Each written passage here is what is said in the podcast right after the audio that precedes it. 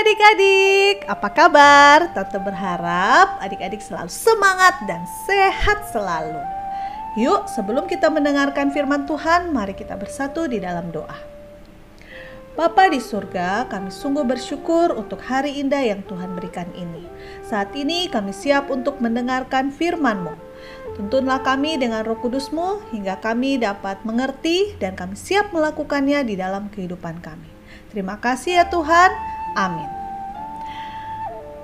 Nah, adik-adik, pembacaan firman Tuhan terambil dari dari mana ya? Kejadian Kejadian 37 ayat 12 sampai ayat 28. Yuk buka Alkitabnya. Kejadian 37 ayat 12 sampai ayat 28. Kita baca yuk. Judulnya adalah Yusuf dijual ke tanah Mesir. Kita baca ya.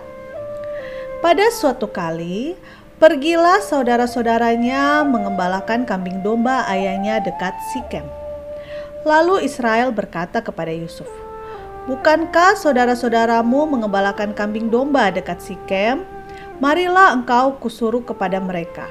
Saud Yusuf, Ya Bapa, kata Israel kepadanya, Pergilah engkau melihat apakah baik keadaan saudara-saudaramu dan keadaan kambing domba, dan bawalah kabar tentang itu kepadaku. Lalu Yakub menyuruh dia dari He lembah Hebron, dan Yusuf pun ke sampailah ke Sikem.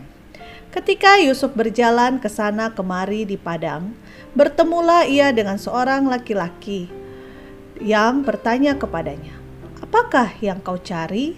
Sautnya, Aku mencari saudara-saudaraku.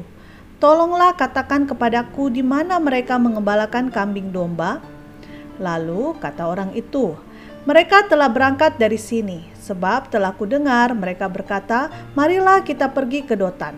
Maka Yusuf menyusul saudara-saudaranya itu dan didapatinya lah mereka di Dotan.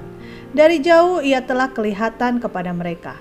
Tetapi sebelum ia dekat pada mereka, mereka telah bermufakat mencari daya upaya untuk membunuhnya. Kata mereka seorang kepada yang lain, "Lihat, tukang mimpi tukang mimpi kita itu datang. Sekarang marilah kita bunuh dia dan kita lemparkan ke dalam salah satu sumur ini." Lalu kita katakan, seekor binatang buas telah menerkamnya, dan kita akan lihat nanti bagaimana jadinya mimpinya itu. Ketika Ruben mendengar hal ini, ia ingin melepaskan Yusuf dari tangan mereka. Sebab itu katanya, "Janganlah kita bunuh dia." Lagi kata Ruben kepada mereka, "Janganlah tumpahkan darah, lemparkanlah dia ke dalam sumur yang ada di padang gurun ini. Tetapi janganlah apa-apakan dia." Maksudnya hendak melepaskan Yusuf dari tangan mereka dan membawanya kembali kepada ayahnya. Baru saja Yusuf sampai kepada saudara-saudaranya, mereka pun menanggalkan jubah Yusuf, jubah maha indah yang dipakainya itu. Dan mereka membawa dia dan melemparkan dia ke dalam sumur. Sumur itu kosong, tidak berair. Kemudian duduklah mereka untuk makan. Ketika mereka mengangkat muka, kelihatanlah kepada mereka suatu kafilah orang Ismail datang dari Gilead dengan untanya yang membawa damar, balsam, dan damar ladan dalam perjalanannya mengangkut barang itu, barang-barang itu ke Mesir.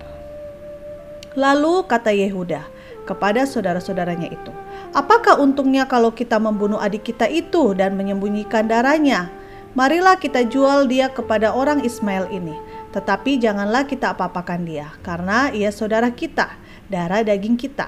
Dan saudara-saudaranya mendengarkan perkataannya itu. Ketika ada saudagar-saudagar Midian lewat, Yusuf diangkat ke atas dari dalam sumur itu, kemudian dijual kepada orang-orang Ismail itu dengan harga 20 shikal perak. Lalu Yusuf dibawa mereka ke Mesir. Demikianlah pembacaan firman Tuhan.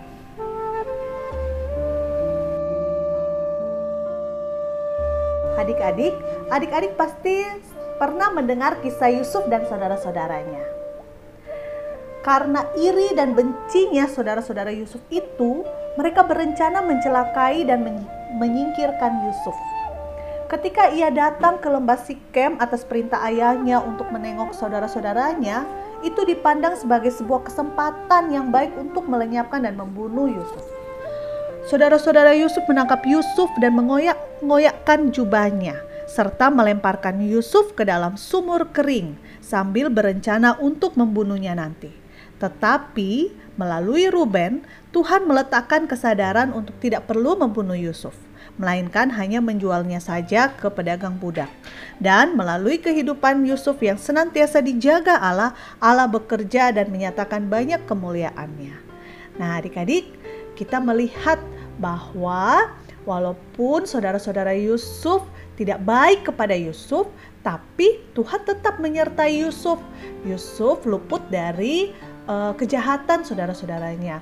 Yusuf dijual ke Mesir, tapi Yusuf tetap dijaga dan disertai oleh Tuhan. Nah, seperti Tuhan menyertai Yusuf, Tuhan juga menyertai kita adik-adik.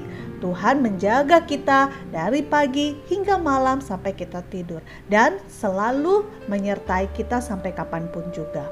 Wah, kita sungguh bersyukur ya karena kebaikan dan penyertaan Tuhan yang senantiasa kita rasakan. Yuk sama-sama kita katakan, aku percaya Tuhan senantiasa menjaga dan menyelamatkan hidupku. Sekali lagi yuk, Aku percaya Tuhan senantiasa menjaga dan menyelamatkan hidupku. Adik-adik tetap bersyukur ya dan tetap percaya pada penyertaan Tuhan. Mari kita berdoa. Terima kasih Tuhan untuk penyertaan, perlindungan Tuhan dalam kehidupan kami. Ajar kami untuk selalu percaya, tidak takut karena di mana pun kami berada, penyertaan Tuhan, perlindungan Tuhan selalu kami rasakan. Tuhan, kami juga memohon Tuhan menjaga anggota keluarga kami, papa, mama, kakak, adik, seluruh keluarga kami. Kami percaya Tuhan selalu menyertai di mana pun kami berada. Terima kasih ya Tuhan, di dalam nama anakmu Tuhan kami Yesus Kristus, kami sudah berdoa. Amin. Nah adik-adik, sekian renungan hari ini. Tetap semangat. Sampai jumpa besok ya. Dadah.